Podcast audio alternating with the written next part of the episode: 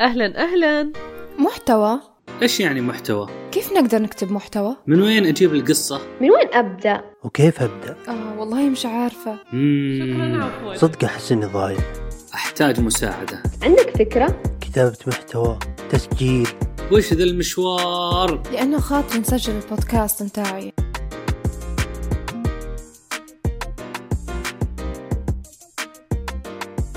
أهلا أهلا أصدقائي ويلكم باك أنا سامية نهدي أشارك معكم هذا البودكاست من مدينة لندن أونتاريو في كندا. من خلال الموسم هذا أقدم لك أساليب تطبيقية في صناعة المحتوى.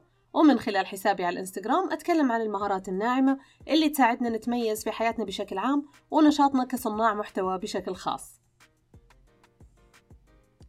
كم مرة حسيت إنك تعرف الشغلة ومتأكد منها؟ لكنك فعليا لما تحتاج ترجع لها تكون ناسيها تماما. تخيل إنك تعمل بحث عن معلومة معينة ولقيتها مفصلة وواضحة قدامك. طبعا يا الله أخيرا لقيت المعلومة هذه صار لي زمان أدور عليها. زغرطي انشراح اللي جاي أحلى من اللي راح. حلو؟ أوكي. بس اليوم أنا مشغول. بنتظر شوية كم يوم لما تهدى الأمور وأروق وجوي يكون تمام علشان أشتغل على الشغلة الفلانية. دارت الأيام وجاء الوقت المنتظر. اليوم أنا فاضي والبيت هدوء بروح أخلص الشغلة اللي مأجلها لي سنين. شغلت اللابتوب؟ يوه مو مشحون. وين الشاحن؟ كم مرة قايل لكم لا تشيلون الشاحن من مكانه؟ خلاص لقيت الشاحن ضبطت القهوة الروقان. بكرة ما في دوام يا سلام. وينك يا إلهام؟ وينك يا إبداع؟ افتح الفايل. لحظة من وين أبدأ. أنا قريتها. إيش كان اسمها يا ربي؟ هي كيف كانت الطريقة؟ طبعا في هاللحظة لا شعوريا أنت بتروح تعمل بحث جديد وتدور طرف الخيط اللي المفروض أنت لقيته قبل أسبوع. وهذه يا سيدي ثلاث ساعات على الحساب. آخر شي مليت تعبان خليني أنام. وبكرة لما تصحى شي كان المفروض تسويه أمس بالليل ما انعمل. وتجي فقرة الطمي انشراح اللي جاي أنيل من اللي راح. ليش إحنا ننسى شيء تعلمناه وكيف ممكن نحافظ على استمرارية وسرعة استحضار المعلومات اللي تمر علينا هو موضوع حلقتنا اليوم. جاهزين للحكاية؟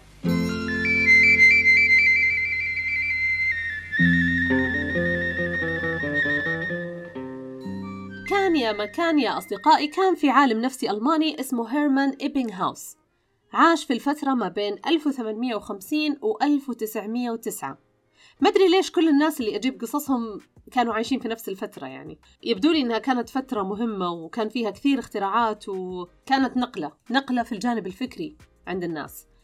في عام 1867 راح إلى جامعة بون وبعدها بقليل انتقل إلى برلين. على الرغم من أن اهتمامه الأول كان بالتاريخ وعلم اللغة إلا أنه انجذب تدريجيا إلى الفلسفة. وبعدها اندلعت الحرب الفرنسية البيروسية وانضم إلى الجيش وبعدين ترك الجيش لمواصلة دراساته الفلسفية. وتدريجيا وجد إبنغهاوس طريقة إلى علم النفس.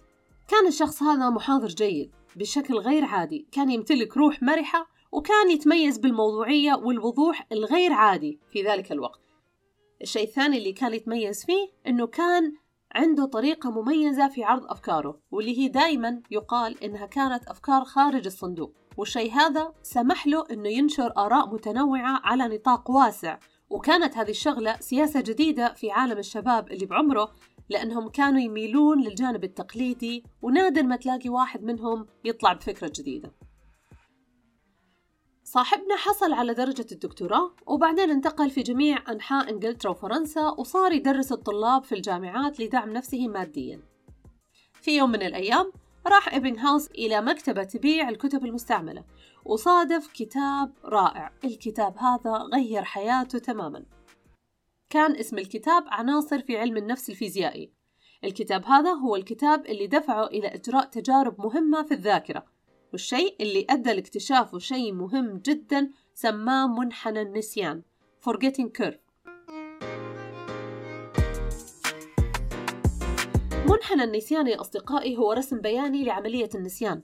يوضح فيه المعدل اللي يقدر الإنسان ينسى المعلومات إذا ما بذل جهد معين علشان يتذكرها أو يبقي عليها. يقول لك أن الانخفاض الأكثر حدة يحدث في أول 20 دقيقة.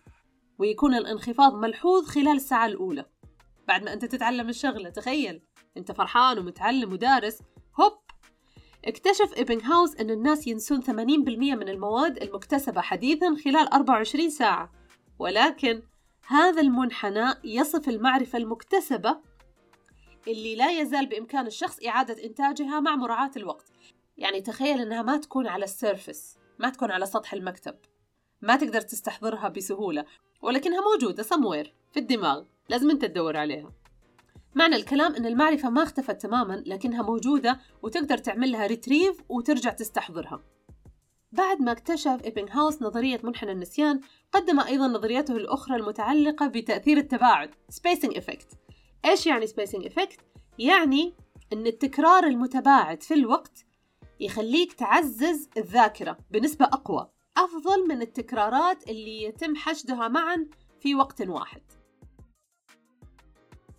طيب يا إيبنغ هاوس وينك أيام الاختبارات؟ وينك يا إيبنغ هاوس؟ لما كنا نبلع الكتاب بلع قبل الامتحان بيومين. لازم كنا نراجعه على فترات متباعدة. ليش ما أحد قال لنا إنه يا جماعة إذا حفظتوا المادة بهالطريقة ما راح تقدرون تتذكرونها وقت الاختبار؟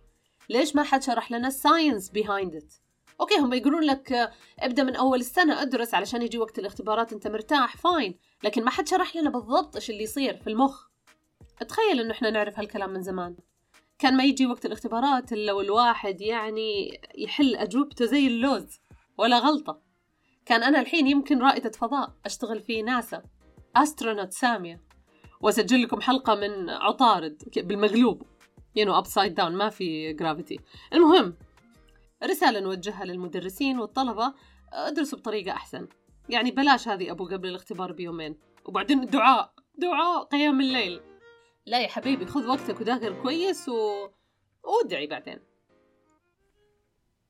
خلاصة القول تكرار المعلومة على فترات زمنية معينة يساعدك في تخزين المعلومات في الذاكرة طويلة المدى.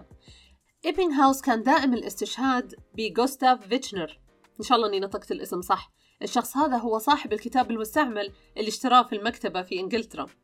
والشخص هذا أثار فضوله بأنه يجري تجارب أكثر عن الذاكرة حتى أنه كرس عمله الثاني مبادئ علم النفس لفيتشنر ووقع عليه بكلمته المشهورة أنا مدين لك بكل شيء التحدي اللي عندنا اليوم هو مع الذاكرة وبما أني أحب أنسنة الأشياء علشان أفهمها خلونا نسميها Miss Memory الآنسة ذاكرة.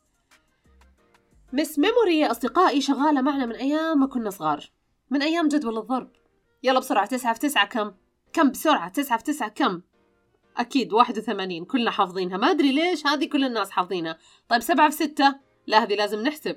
14 و14 و14 ست مرات. مين كان يحسب بالطريقة هذه زيي؟ فكروا بالله بكم المعلومات الهائلة اللي تصادفنا يوميا. Miss Memory هي على فكرة شغالة طول الوقت. طول الوقت تسجل. الأشخاص اللي شفتهم وتعاملت معهم الأغاني اللي من أيام الابتدائي كلها موجودة. تقدر تعتبر Miss Memory زي الذاكرة الخارجية اللي تشتريها علشان فايلاتك وصورك. لازم تمسح اللي فيها علشان تستقبل ملفات جديدة. طيب يا Miss ذاكرة امسحي الأغاني والأفلام والهبل اللي في مخي. بلاش معلومات ال course اللي دوبني أخذته ودافع عليه دم قلبي. عاد تجي Miss Memory هي elegant على فكرة. ما أدري ليش أتخيلها كذا شي لابس حلق. حلق كبير. ما أعرف ليش. وحزام تجي لك تحط يدها على خصرها. والله عاد أنا أمسح الشيء اللي أشوفه مناسب. طالما أنت راكن علي وما تبغى تستخدم الأشياء اللي تعلمتها إيش أسوي لك؟ I'm not responsible. عندها attitude هي. وكذا تحرك رقبتها لما تتكلم زي بيونسي اتضح يا أصدقائي على ضوء دراسة إيبنغهاوس أن العقل فعلا يتخلص من المعلومات الغير ضرورية. لكنه للأسف ما يميز إيش الضروري وإيش اللي غير ضروري. ما يدري. فعليا ما يدري.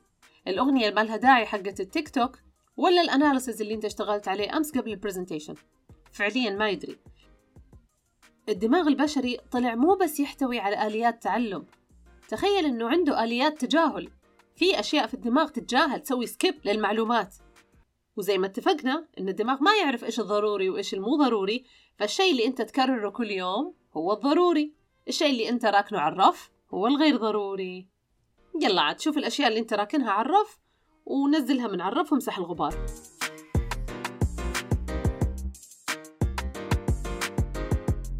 طيب نجي الآن لكيفية مكافحة منحنى النسيان كنصائح. يقول لك عزز التدريب بانتظام. المعلومات يسهل تذكرها لما تكون مبنية على أشياء تعرفها وتستخدمها بالفعل. يعني أي معلومة تجي بطريقك حاول أنه تلقى لها رابط بحياتك أو رابط بتفكيرك أو رابط بعلاقاتك. بالطريقة هذه راح تسهل على الذاكرة أنه to keep الانفورميشن رقم اثنين التركيز على الوضوح في تلقي المعلومات يجعلها أسهل في الاستيعاب. Keep it short and simple. الشيء الثالث اجعلها تفاعلية أكثر interactive استخدمها. أول ما تجي معلومة جديدة مثلا على سبيل المثال آه لقيت واحد في الإنستغرام يشرح على كيفية آه إزالة الخلفية من الصورة. قال لك على اسم البرنامج وكيف الطريقة. هذيك الساعة. اعمل download للبرنامج سريع وشوف لك أي صورة وامسح الخلفية تبعها. العب بال options روح يمين يسار اضغط فوق تحت practice يبدأ البشر في فقدان ذاكرة المعرفة المكتسبة بمرور الوقت. ما لم تتم مراجعة المعرفة المكتسبة بوعي مرارا وتكرارا. الآن نجي نحكي شوي في ضوء صناعة المحتوى. بما أنك صانع محتوى أنا متأكدة أنك عامل follow لكل صناع المحتوى اللي أنت تحبهم وتحب شغلهم وطريقة عملهم. وتحاول تتعلم مهارات جديدة منهم. ممتاز. طالما أنت في وضع المتلقي والمتصفح scrolling طول النهار وطول الليل ما راح تتعلم. كونك تتابعهم مو معناها راح تتعلم منهم. راح تسمع. yes لكن لما يجي وقت التطبيق أبيض يا ورد. راح تكون familiar مع المصطلحات والمعلومات. راح تحس نفسك فاهم وتحس نفسك confident. لكن لما تقفل كل شيء وتفتح اللابتوب وتجيب الجوال وتبدأ تطبق ما راح تعرف تعمل شيء. بترجع تتصفح من الأول وتفكر وين المعلومة ولحظة كيف طريقة ال reel ولا وأنا أبغى أدمج الحركتين مع بعض ولا أنا أبغى أحط background music حترجع تتعلم من أول. وراح تدخل في الدوامة تبع تعلم ويركن تعرفون هالدوامة هذه؟ هذه من اختراعي. هنا في كندا عندهم مصطلح parking lot كثير يستعملونه. يعني لو في موضوع مهم لكن ما نبغى نناقشه في الاجتماع هذا. Let's keep it in the parking lot. نرجع له يعني okay؟ إلين ما تعبى ال parking lot ولا حد رجع. يضحكون علينا المدراء. المهم.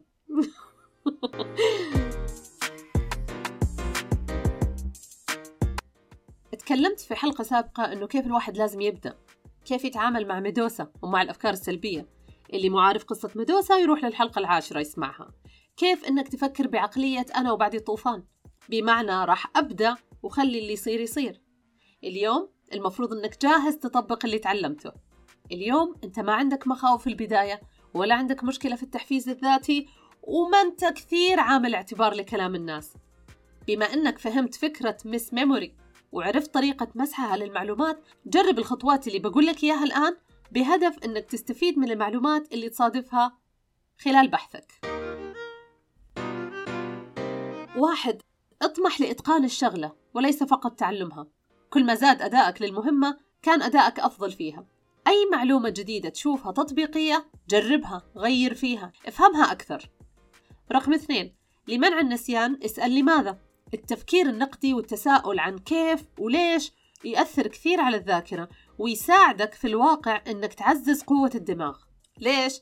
لأنك عرفت السبب وراء الشغلة. The reason behind. رقم ثلاثة استخدم الحواس.